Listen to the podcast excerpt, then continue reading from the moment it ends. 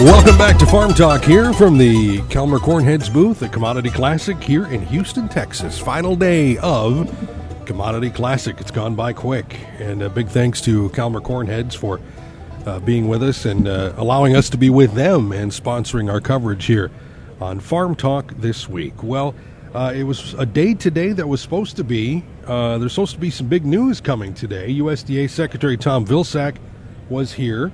Uh, gave an address here at Commodity Classic, touching on uh, some important issues for the United States ag sector. That's what we were told was going to happen. He did show up, but the news wasn't exactly what we wanted. Robert White, Senior Vice President, RFA, is with us right now, uh, Renewable Fuels Association. Um, Robert, uh, what we heard today was uh, the line, I believe, was measure twice, cut once, is the word he used, which means we didn't really get anything, did we? No, we didn't. And unfortunately, this was a, a you know a, a, date circled on our calendars, waiting for guidance or, or to know how the modeling was going to be done for sustainable aviation fuel, and ultimately if corn ethanol could play a role in that. Uh, obviously, it's a huge market for corn ethanol. It's a huge market for corn grind, and so we've been hanging on by a thread. And in December, when they said they were going to use the GREET model instead of a controversial European model, that was welcome news. But March 1st was the date that the administration said we will have any tweaks, any changes to the GREET model for SAF ready to go on March 1st. And that day, I'm guessing, wasn't on the calendar yet when they were looking at Commodity Classic, but it all aligned today. And even in tow was uh, EPA Administrator Michael Regan. So they were both here. We definitely expected a little more news, but uh, right now it's hurry up and wait. Uh, hurry up and wait, and we don't really know how long we're going to wait. He did say, though, that, uh, you know, expected in weeks, and then he stressed weeks.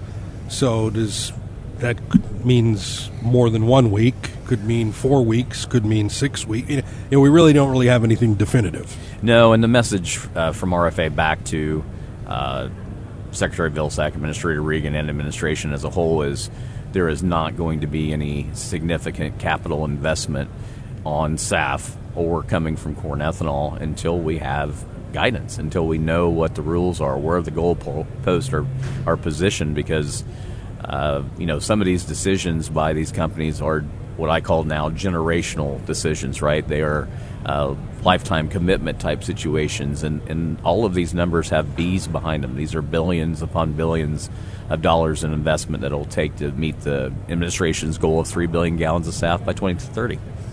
Well, this was a huge topic throughout the entire event.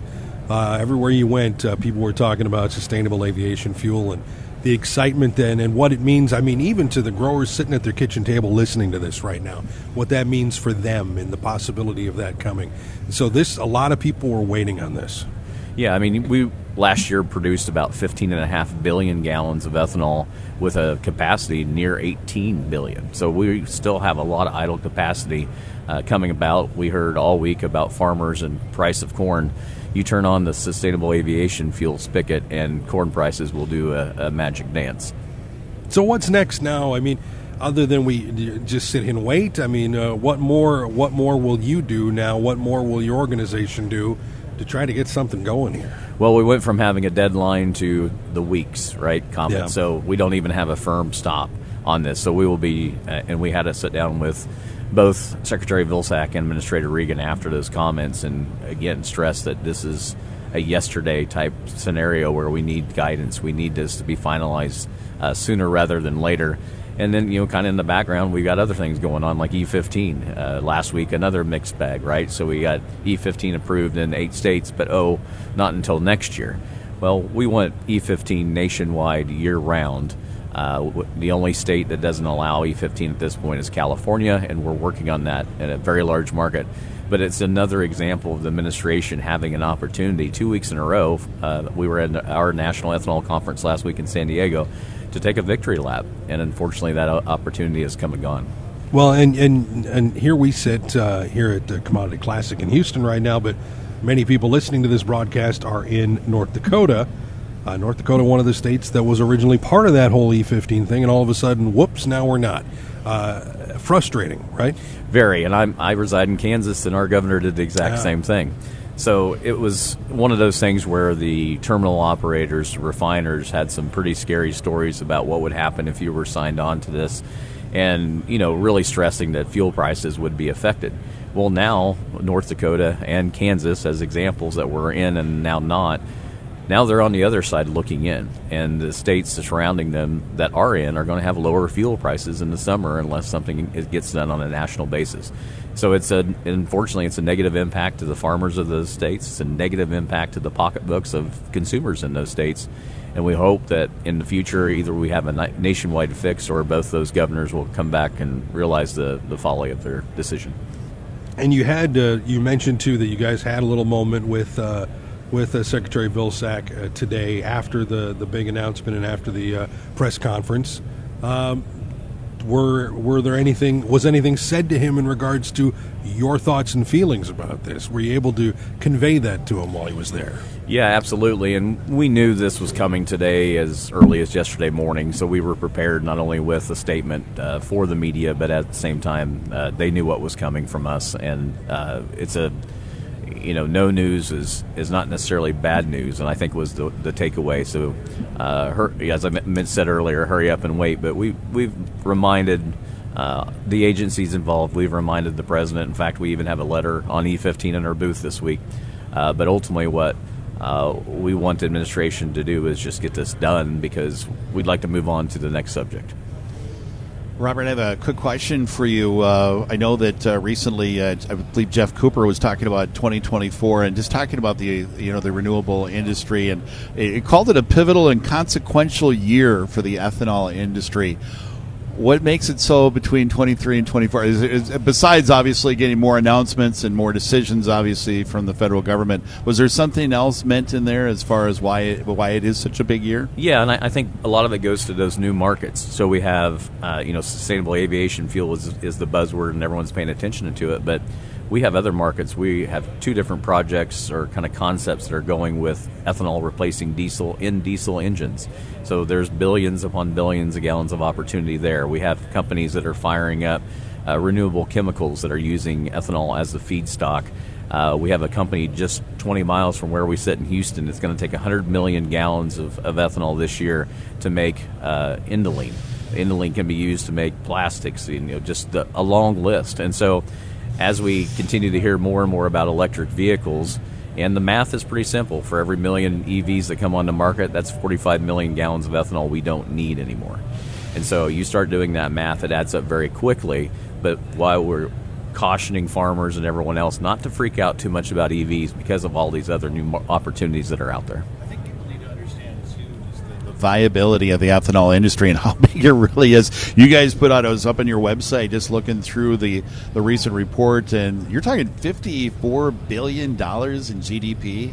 We're talking ethanol, we're talking 400,000 jobs.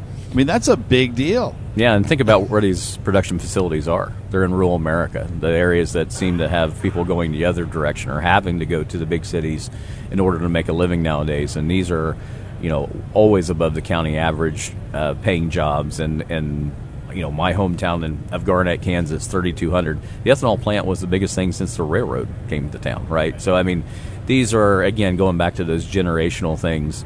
Uh, the ethanol industry had a very good year last year. Um, you know, near record production, uh, second highest amount of exports, and the highest ever blend rate across the country. So we got a lot of good stuff yet to come. Well, it is great to hear the other question that I had like 17 questions in my head that I was trying to uh, think about, but uh, the Farm Bill. As it sits right now, is there anything that you guys are following as far as the Farm Bill, the next one? Is there any component of that that is big for you? Well, we're really on the outside looking in on the Farm Bill. There hasn't been anything ethanol or really energy uh, centric for us for a very long time, but you know the the farm bill is is one we have a keep a keen eye on because of that's our, who we buy our stuff from, right? That's the farmers and how they benefit from the, the farm bill uh, have rippling effects, and they will affect ethanol if done wrong. So we're we're more monitoring mischief than anything, and uh, we'll see what comes about later in the year if uh, we need an election win or not. Right? well, the other thing I would uh, point out here, you guys are doing great work. I was again looking through your website. You guys do a really good job of uh, keeping like the news stories and just events that are happening. Uh, ethanol, what is it? Ethanol RFA. Ethanol RFA. RFA? Yes, ethanolrfa.org. Dot .org. Yeah. It's a great website. I'd invite people to check it out to see what's going on and see what uh, fight you guys are doing and, and also just putting out some great information. It isn't all about advocacy. It's also about putting information in what the industry is doing. yeah, the science still matters most of the time, right? Uh, so we make sure that we have the latest and greatest there, so that you know everyone listening right now can obviously take that and use it at the local coffee shop, if nothing else. Robert, thanks so much for taking some time for us today. It's uh, it's uh, it's been a busy day for you. We know that. So thanks a lot for uh, swinging by and being on Farm Talk today. Appreciate it. Thank you. Robert White with RFA joining us here. Plenty more to come on this edition of Farm Talk, coming to you from Calmer Cornhead's booth at Commodity Classic in Houston, Texas.